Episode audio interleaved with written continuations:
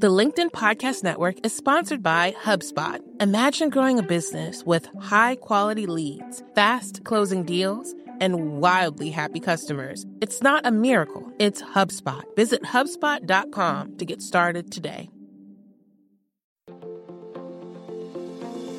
Welcome to the American Negotiation Institute's podcast, where we will teach you the skills you need to get more out of life. And now your host, Kwame Christian. Hello and welcome to another exciting episode of Negotiation for Entrepreneurs. I'm Kwame Christian. I'm a business lawyer by trade, but my passion lies in teaching you how you can use negotiation and persuasion to get more of what you want and how to make the difficult conversations in your life easier. Before we jump into this episode, I'd like to give a couple of listener shout-outs. I'd like to give a shout-out to Amanda from Pittsburgh and John from St. Louis. Thank you both for reaching out. You know I love hearing from all of you, so if you haven't yet, please connect with me on LinkedIn. There's a clickable link in the episode description that takes you straight to my LinkedIn page, so just connect and I'll shoot you a message. I really want to know what kinds of topics interest you, and LinkedIn is the easiest way for me to connect with you. And for those of you who are looking for the free negotiation guides from previous episodes, like the Negotiation Prep Guide or the Introvert's Negotiation Guide or the Conflict Resolution Guide, those links are in the description as well.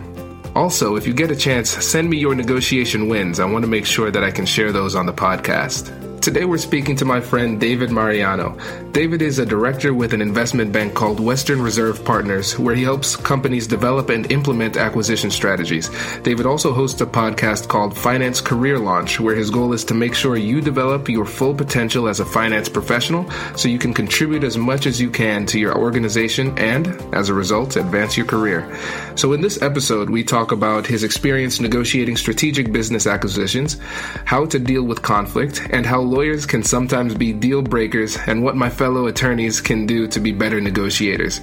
And I know you're going to get a lot out of this episode, so without further ado, let's jump into the interview. All right, well, David, thank you for being here today. Yeah, absolutely. Great to be on the show. So how about we get started with you telling us a little bit about yourself and what you do? Sure. My day job, I work at a firm called Western Reserve Partners. Our main office is in Cleveland. We have a small office in Columbus, and we advise business owners and management teams in strategic transactions. So if they are selling their business, if it's a family-owned business that is not going to continue in the family, we can sell that for a company. We can help businesses make acquisitions and grow through an acquisition strategy. And then we also raise capital for companies. Very nice. And how long have you been doing this? About 17 years now. Most of the time, I had a small stint at an operating company. I worked for a private equity-owned business that manufactured large industrial gears for a few years. So I was out of the advisory space then and part of an operating company. We did make some acquisitions while I was there, and I was involved in that. Very nice. Other than that, that whole time. Very cool. So on the day-to-day, what does a typical day in David's life look like? Well, as in yours, there probably, like you'd probably say, there is no typical day, really. Right. But I mean, it ranges from being on the phone with clients or prospects talking through what they're doing or trying to do, what they're hoping to do, whether it's grow by acquisition or raise capital or sell the business.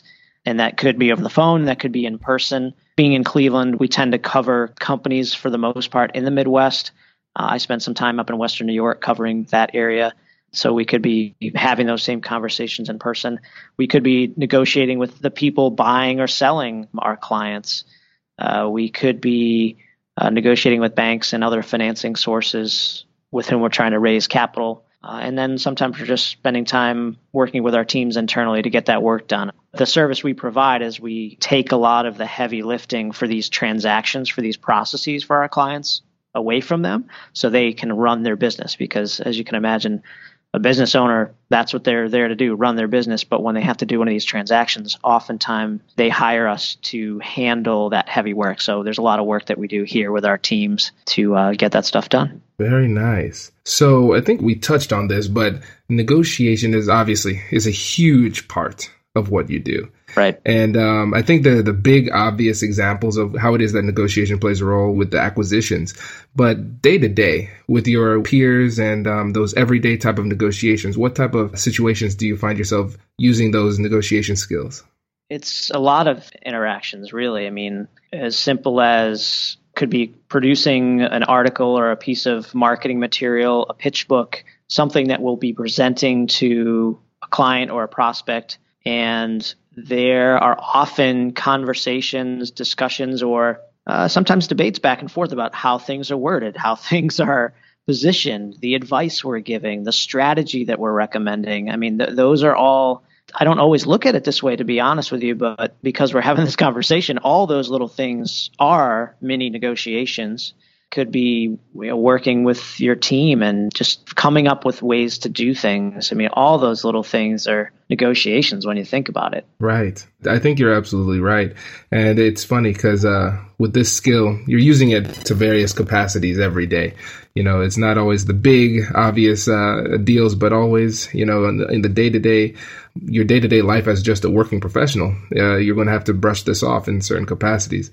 So when you see yourself preparing for a big negotiation and comparing it to one of your smaller negotiations, what does your typical preparation look like? How do you get ready for these conversations? I guess first, the shorter answer is on the little day-to-day, I have to be honest, there probably isn't much preparation at all. Sometimes those things happen in the moment. You have to navigate them. Other times you have a little time. But on those bigger scenarios where we're negotiating a deal, a transaction, where we're raising capital, there's a lot of preparation involved, and there are different points in the processes where different types of negotiation, different types of preparation happen. For instance, I can take you through an example. That's the best way. So when we're selling a business, we intentionally spend a lot of time upfront with our client, understanding exactly what they have to offer and some of the risks, right? Some of the risks and the rewards. And because our job is to tell that story to a potential buyer to negotiate the best outcome on behalf of our client. So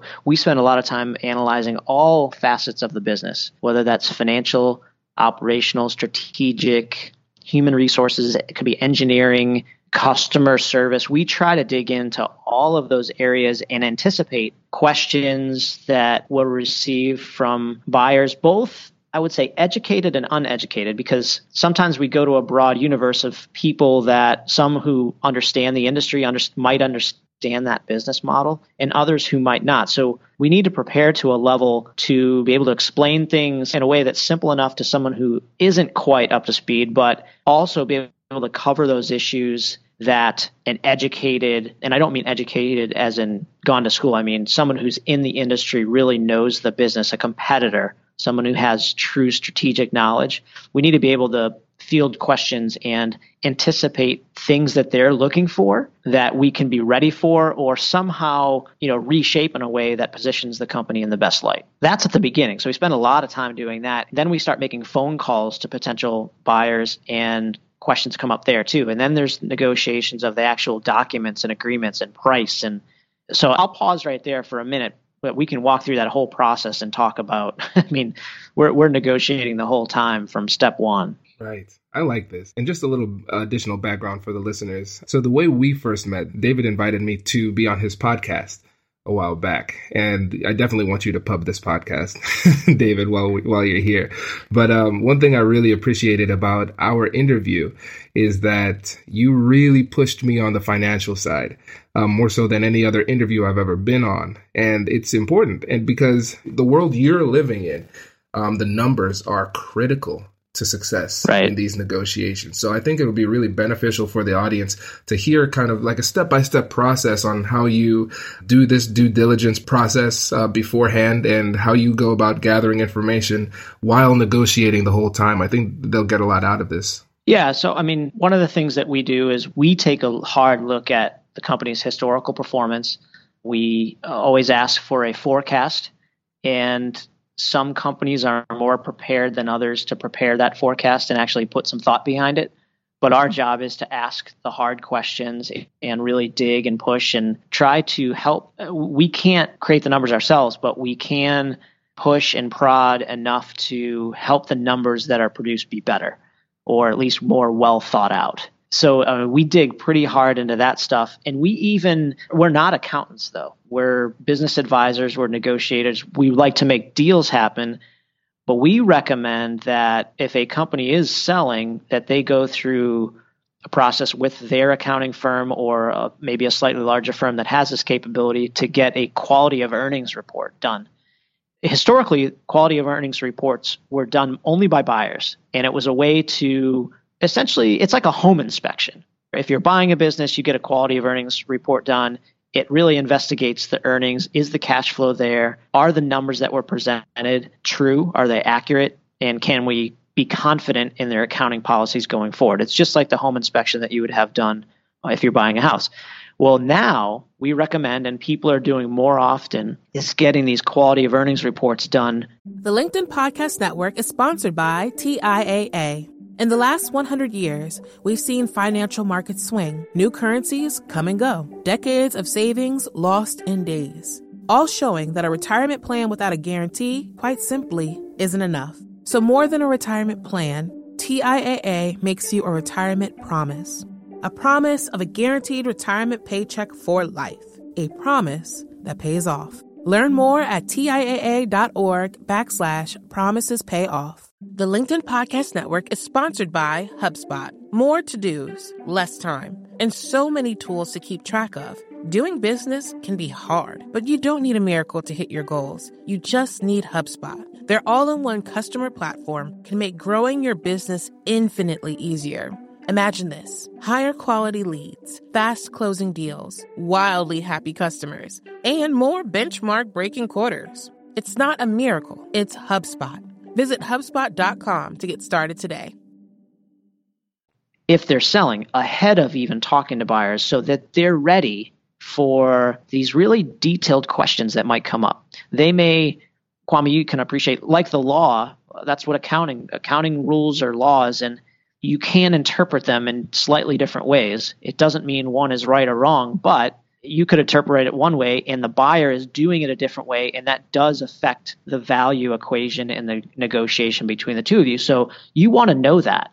You want to know if things exist there that some buyer may see and question, not like, or it may be just confusing to them. So if you know it ahead of time, it's part of your preparation to, again, anticipate those questions and be more prepared to answer them and come with a stronger position up front. Right. And what I like about your field when it comes to the style of negotiation you have to do is that it's really an information game. These numbers really matter when you're working out these multi-million-dollar deals. And so a lot of times you can do a lot of due diligence on your own and a lot of research on your own. But sometimes we have to just get the information from the other side through asking those hard questions, like you said.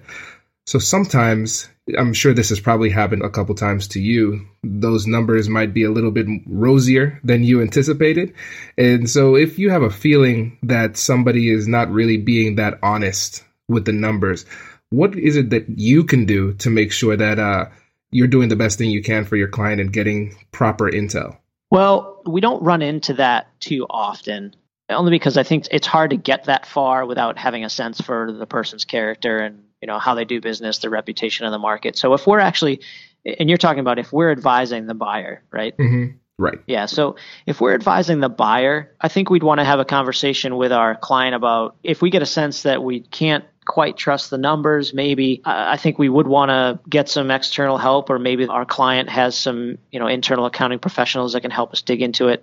And then I think they need to look themselves hard in the mirror and just, you know, have that heart-to-heart with their own team and that honest conversation of, is this really strategic enough where they should continue down the path? If the numbers maybe weren't accurate because of the leader or a single person, is that person going to continue with the business? If not, maybe it makes sense to continue to pursue. I mean, for most of our clients, if they detect true dishonesty and character issues at the top, they probably won't want to pursue that business. That's really the short answer of it. Yeah, that makes sense. Yeah, I think that's one thing people are concerned about when it comes to negotiation.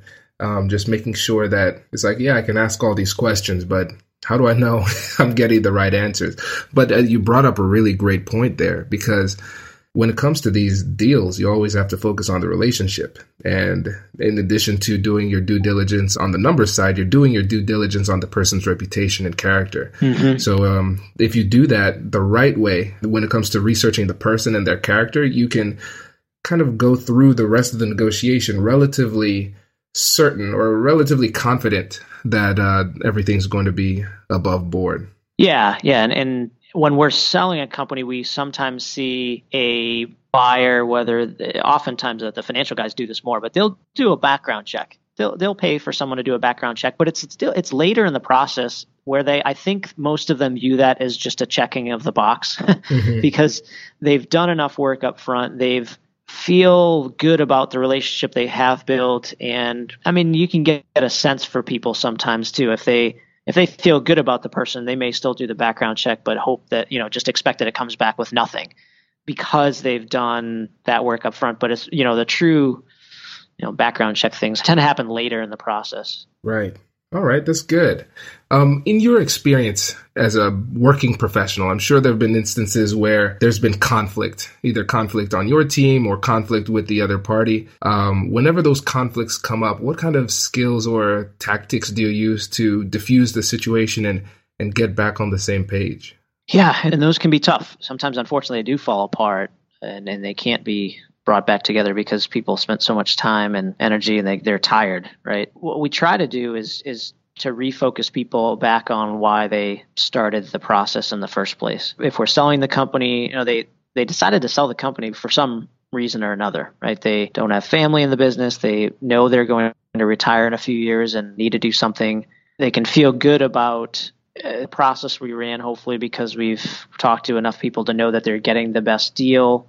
But sometimes it does get hard to, people get stuck on one issue, right? And that tends to, sometimes one issue creates a fight.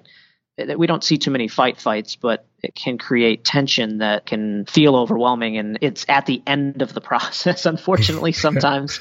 I wish we could bring all the issues, the big issues to the front and take care of those at the beginning, because when you're at the end, it's sometimes exhausting. But yeah, we just try to refocus our clients. We try to, even the other side, even though we're not working for them, we try to continue to highlight, listen, we know this isn't exactly what you expected or whatever, but here's the business you're still getting. 95% of what you wanted is here. And oh, by the way, here's a few things that you didn't expect that are better than you thought. So we try to have conversations that lead people to the point of getting to an agreement and try not to let it get stuck too often at certain spots. Sometimes, I don't know what your experience, sometimes it feels like if it stalls for too long at a certain moment, that's when things go sideways. Keeping people moving forward, keeping people focused on coming to an agreement, I think is what we try to do. Yeah. And that's a really solid strategy because, it's like you said, once people kind of get that narrow focus on a single issue of contention, yeah, it's tough. You don't really move. And sometimes it seems like those issues could be diametrically opposed. But then when you broaden your perspective, you're like, hey, remember why we're still here. What's the ultimate goal? And I agree. Broadening that perspective can get that momentum so things can start moving in the right direction again. Yeah, and sometimes every deal we're working with guys like you, with lawyers and sometimes accountants. And sometimes there's a legal solution to things that maybe we haven't thought of. And so there's a full team effort. Everyone's trying to work to find a solution that will make both sides as happy as possible, as challenging as that seems. And it is sometimes. It's a full team effort of constant conversations and ideas and creativity of trying to come to a solution that works. And sometimes it's a legal solution. Sometimes there's insurance that takes care of issues. And I feel like there's always a way, as long as people stay focused on that end goal and want to keep moving forward and can. It's hard with these because it is personal, but if we can kind of focus on the business issues and not be too emotional about it sometimes, that tends to work out better. Right. And I want to really highlight this for the listeners too, because what you didn't say is you try and come up with forceful ways to persuade or convince or push through the barriers that you're facing, those points of contention. You resort to creativity and you work with the other people. It's essentially what you're saying is that it's almost like a joint brainstorming session, so it's like, oh, we have this problem. What are some ways that we can come together and figure out a way to address this in a way that satisfies all of our needs? Yeah, that's a great point, because in fact, when you asked me this question initially, some examples popped up in my head where not our side, but the other side, I felt like we were being attacked. And I hate to say it, but it was the attorneys a couple times where they're just, you know, these big city guys that are just, you know, really forceful and in their language, their tone. They come at you with this aggression sometimes that is just, it doesn't help, right? I mean, coming with these stances and positions like, I've never seen this ever in my career. I've done this. It's like, really? Come on. I mean, people say things like that. And our job is to be okay with that, be used to it, and deal with it. But if our client who is going through this for the first time or the only time hears that or has to experience that, they have a harder time with it because they're not used to dealing with that, and they just want to say, go pound salt. Right. And you're right. I will say this, you know, in my time when I've had the opportunity to present at local and state bar associations to different attorneys.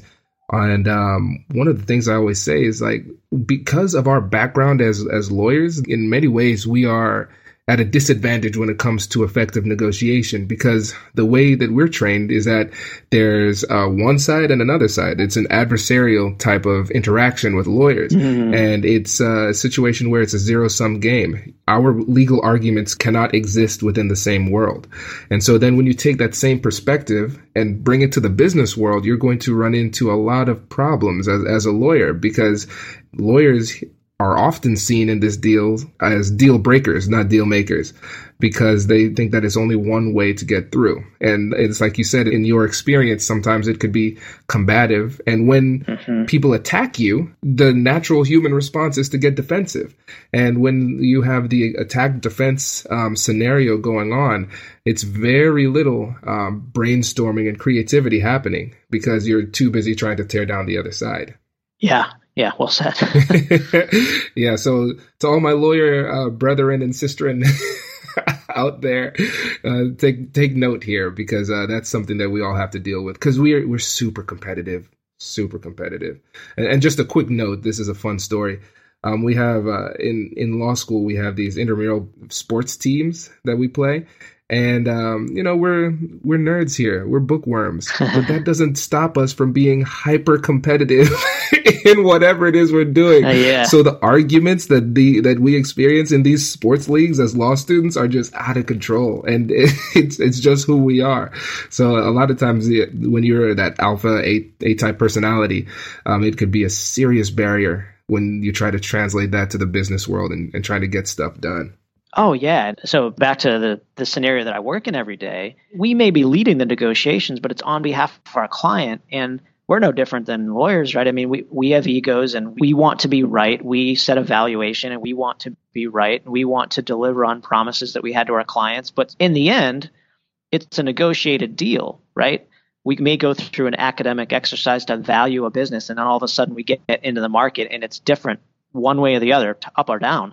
And there's all sorts of dynamics. There's the relationship between you and your client. There's the relationship between you and the actual buyer. And there's the relationship between you and the buyer's advisors. And it's just all these dynamics that, I mean, it's amazing that things get done sometimes when you think about it in those terms, with a bunch of, you know, hyper-competitive type A egomaniacs trying to get things done together. Right. Oh, man, I'm so glad you said that, because I realized this is something that I don't think I've explicitly brought up in this podcast before, but you brought up another interesting element of negotiation that a lot of times people overlook, is an analysis of the parties involved. Mm. Because whenever you're negotiating, you're not just negotiating with the person with whom you're talking to, you know, the person who you're talking to. They need to go and check with other people. You need to check with people on your team.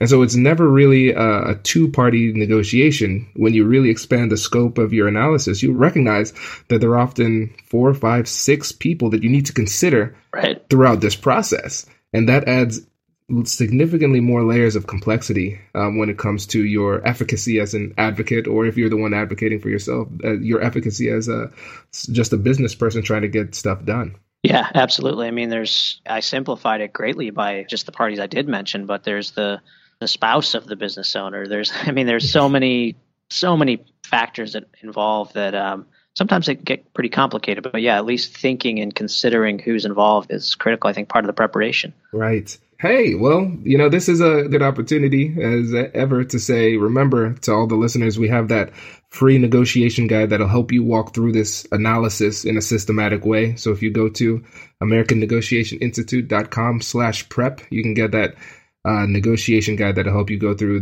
this analysis with regard to the people involved, the questions you should ask, and different things you can do to be ready for that.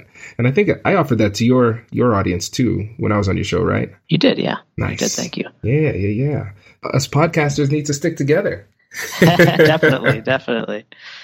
That's awesome. Well, we're coming up on time here, but I want to ask, what is one tip that you'd give to the audience before you go? I would say just as much as possible, as much as you can, you know, take that time to prepare. Think about, really try to get in touch with what you're trying to accomplish, get in touch with what the other person is trying to accomplish, and then have those open conversations about trying to meet those objectives. I have to admit, even in what we do, I don't know that we do a perfect job of that all the time. I mean, when you're working on behalf of a client, you're trying to get the very best you can for them. And sometimes it's easy to forget that to actually make something happen, you need a party on the other side that will agree with or be okay with what you want as well. So sometimes I think thinking through the real true things that are important to you and not being so stuck on certain positions, I think it's hard to do, but I think it's important to do at the beginning and as you go along, as things unfold, as conversations happen, as information is revealed, continue to check back with, well, why am I doing this? What's really important to me? Is that still true? What has become important to me now, and what might have fallen off?